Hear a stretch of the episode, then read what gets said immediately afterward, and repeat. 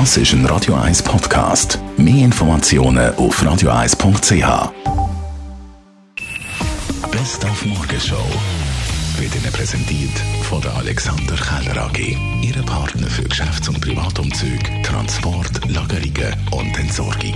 AlexanderKeller.ch Wir haben heute Morgen eine erste Bilanz gezogen vom Jahr 2020 mit allen Ups und Downs. Highlight war, dass wir in eine neue Wohnung gezogen sind. Ganz lässige. dass ich den Frühling sehr viel mehr genießen konnte durch die Quarantäne. Ja, für mich persönlich war es eigentlich gut, gewesen, dass ich können weiterarbeiten konnte. Dass bei uns in der Bude nicht alles zu haben müssen machen zum Glück. Es hat so viele Tiefpunkte gegeben, ich weiss nicht, was der absolute war.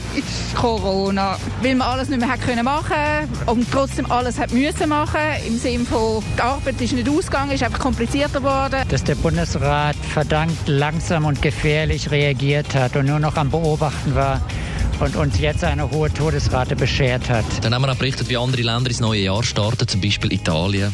Ja, die Italiener, die futtern sich in bessere Zeiten, stopfen kiloweise Linsen in sich rein, Datteln, Nüsse, weil das Reichtum verspricht. Und ganz wichtig, man muss irgendwas Rotes tragen.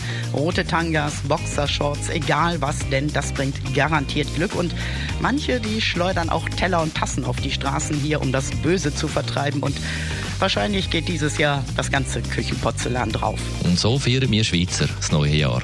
Anstoßen, das denke ich, das können wir ganz gut aufs neue Jahr. Zweimal eine Armlänge gibt auch etwa anderthalb Meter.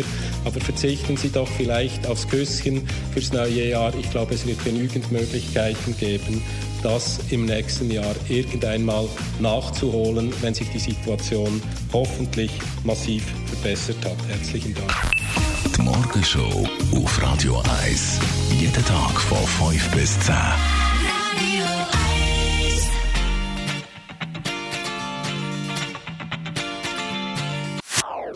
Das ist ein Radio 1 Podcast. Mehr Informationen auf radio1.ch.